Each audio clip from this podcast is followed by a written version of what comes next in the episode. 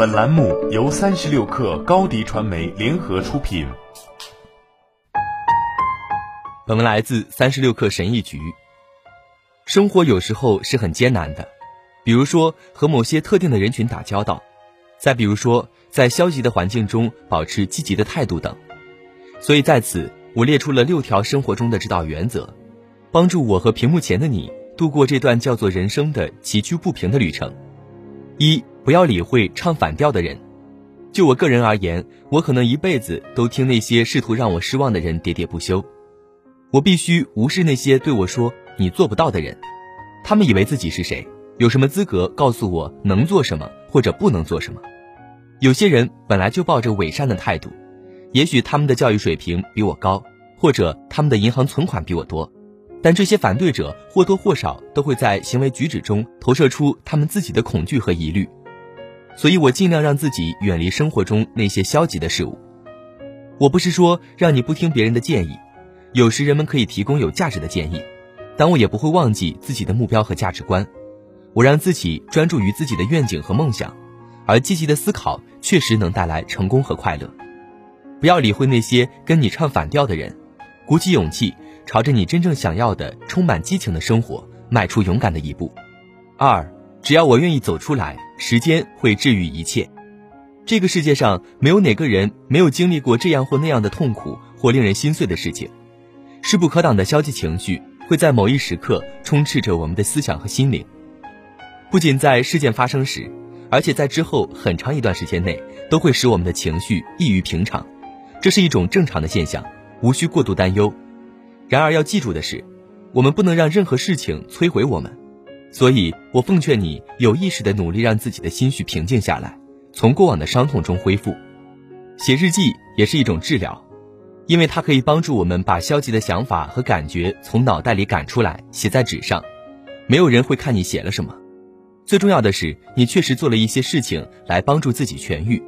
生活本身必须继续下去。三，不拿自己和别人做比较。被社交媒体、电视和杂志包围的环境，让我们很难不拿自己和别人比较，这也是人类的天性之一。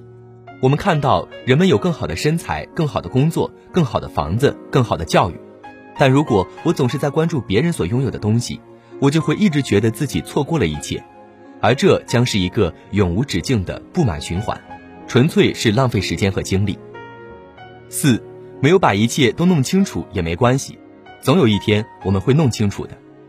我一直反对学校的辅导员强迫孩子们在毕业前就选择职业，生活已经够艰难了，尤其是对我们这个时代的年轻人来说。而体验生活恰恰是职业决策的基础。生活本来就是混乱的，没有人的生活是完美的，做出会导致错误的选择也是人生旅途的一部分。这些经历并不代表失败，而是教训。我们都有摔倒的时候，只要摔倒了之后能站起来。以后不因为同样的原因再摔一遍就可以了。五，我的幸福和快乐我说了算。我已经结婚四十一年了，每当人们问我保持婚姻长久的秘诀是什么，我的回答永远是：我们是选择一起走过人生旅程的两个人。换句话说，我们俩是两个单独的个体，然而我们最终会相携如一。你的幸福和快乐是你说了算的。也许人们可以使你微笑，或者使你开怀大笑，让你感到舒适和安全。但是作为一个个体，我们要对自己的幸福和我们为快乐生活所做的选择负责。六，把无能为力的问题甩给上天去解决。我虽然不信教，但我还是相信冥冥之中有神秘力量可以依靠。我发现要过上幸福的生活，我需要把一些问题甩给上天来解决。毕竟有些问题靠我这样的凡人就是解决不了。如果我们总是纠结于这些问题，唯一的结果就是每天都灰心丧气。所以面对这样的情况，你说我能怎么办？我该怎么办？我当然是把这些问题甩给上天去解决了。我告诉自己，我在很多问题上无能为力。比如说，其中一个问题与我的不孕不育有关，我自己傻乎乎的为此努力了十年，后来我终于意识到。如果我想获得平静的话，我必须放弃在这件事上瞎忙活。所以我告诉自己，这件事儿就这么着吧。令人惊讶的是，这么做真的有用。一旦我有意的卸下肩上的负担，我确实发自内心的感到平静了。好了，本期节目就是这样，下期节目我们不见不散。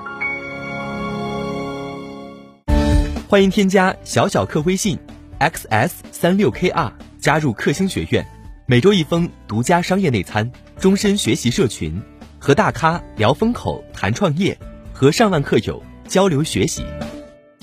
高迪传媒，我们制造影响力。